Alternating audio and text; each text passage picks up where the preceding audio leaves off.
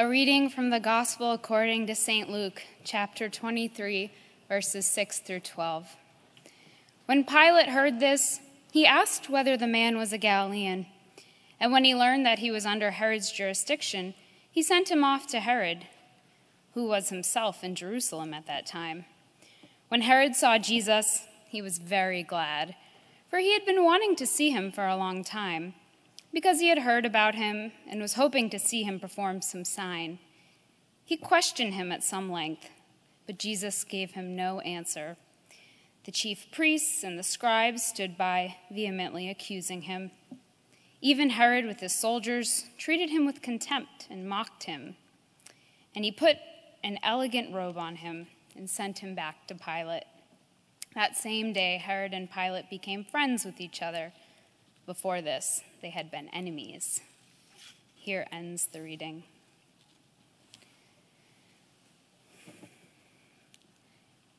So there's this man named Jesus. He's known for his teaching, his preaching. He's performed some miracles. And you might have heard of him by now. And other folks around him are also starting to catch wind of what he's been up to. So Jesus is traveling all over and finds himself in Judea, which is ruled by this man named Pilate, who serves as the Roman governor. Now, it turns out when you're teaching like Jesus, claiming you're God, challenging the state, some people, especially the people in charge, start to get a little bit mad at you. Take notice. And so Jesus is brought before Pilate for a closer examination. But Pilate struggles to find him guilty of anything. And he tells the crowd that he ought to go to the ruler of his jurisdiction, this man named Herod. Herod was in charge. Herod will take care of this, he tells the crowd as he wipes his hands clean of a tricky situation. So Jesus travels to Herod and turns out Herod has also heard about this Jesus guy. And he enter, Jesus enters the scene, stands before Herod in a crowd. Herod begins to interrogate him Who are you? What have you taught? Who have you healed? Have you paid your taxes? Hey, Jesus, miracle worker, show us a miracle right now. Herod wants to be entertained at this moment. Treats Jesus like a court jester or a pony. And throughout all of these questions, Jesus stands there, silent. And it's just like when a bully picks on a kid who doesn't really care that they're being picked on. It always makes the aggressor more angry and so now all these other people watching, the chief priests, the scribes, the soldiers, they can't take it any longer. They have to get in on this action. And they start to accuse Jesus of being a fake, of being a threat. And Herod joins in with the religious leaders and has a lot of fun making fun of Jesus. Hurls insults as he throws his head backwards, his sides aching from all of the laughter. And when he's had enough of that, he pulls out an elegant robe, drapes it over Jesus' shoulders, as if to mockingly call him a king. And eventually he gets quite bored of this and sends Jesus back to Pilate. The text tells us that Pilate and Herod were enemies, but at the end of the day, the two kick back their sandals over perhaps a glass of wine. Pilate turns to Herod and says, Hey, that was a lot of fun earlier, wasn't it? And Herod replies, Yes, Pilate, a lot of fun. And thus, a new friendship is born, and our reading ends. Does anyone like this Bible story, this Bible passage? Does anyone consider it a favorite of theirs? I wonder if you have a favorite character of the story, this particular story.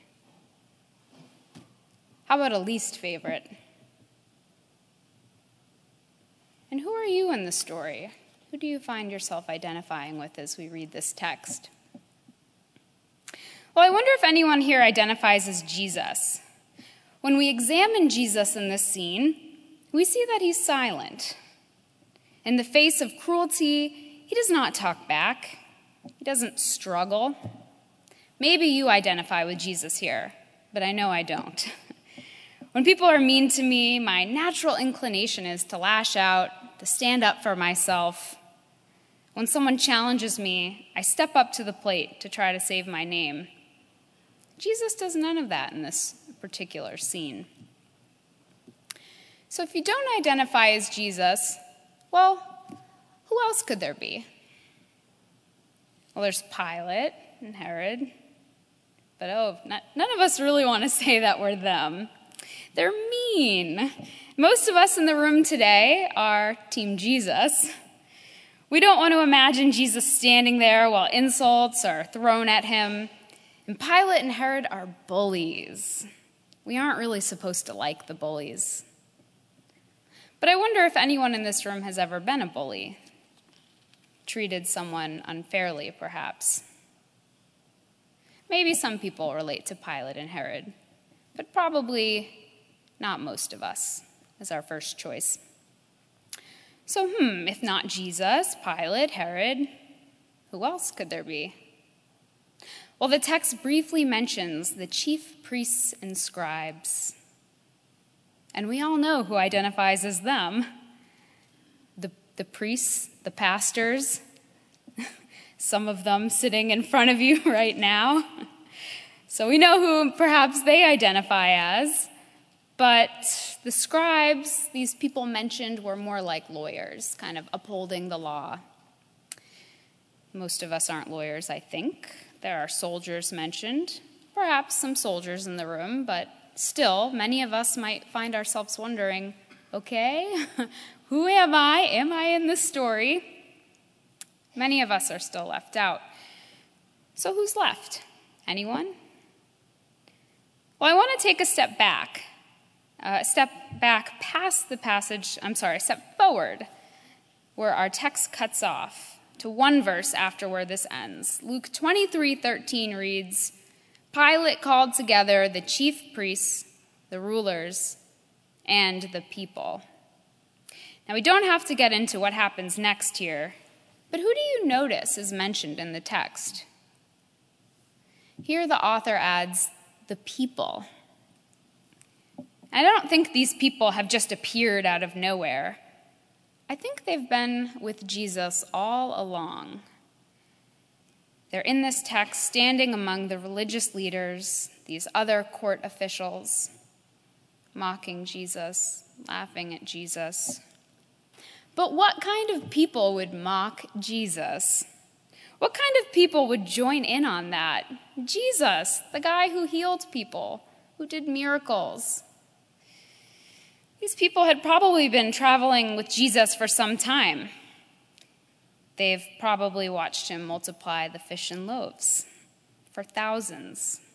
They were there when he raised a widow's son from the dead. They probably saw many of these miracles with their very eyes. Many of these people were probably quite pious, Bible believing people. They were the kind of people who would leave work early and perhaps spend three hours of their Friday afternoon in church. Those sorts of people. People like us.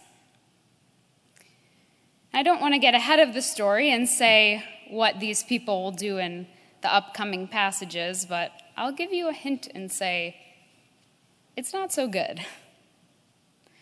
But why is it important to try to identify with characters in the Bible anyway?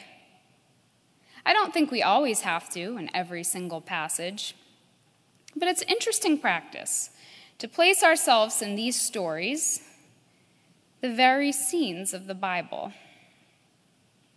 Let's get back to the first question I asked in this reflection Why don't we like this story? Well, I think part of the reason why we don't like the story is because it's our story. It's a messy one, it's an ugly one. I would rather see myself um, as one of the people in the Bible who God crushes their enemies right? I would rather see myself as someone who Jesus heals, who Jesus saves. I don't want to be a member of the crowd who mocked Jesus in his final hours. That can't be me. But the whole passion narrative, God's journey to the cross, is also our story. It's God's story, but it's also a story of what we did to God and what we do to God. If these are just other people's stories, then we might miss the link of how we struggle with the things that these earlier followers of Jesus also struggled with. They mock Jesus, and this leads to his death. And we do this to Jesus every day. If this faceless, ambiguous mob is cruel, well, then maybe I can distract myself from my own cruelty. But if I realize that I am part of the crowd, then suddenly I am connected to how I reject Christ in my life every single day. As you continue to listen to the accounts of the final hours of Jesus, place yourself in the narrative. Try it out. Let the text absorb you. Become part of the story and let it read you. Amen.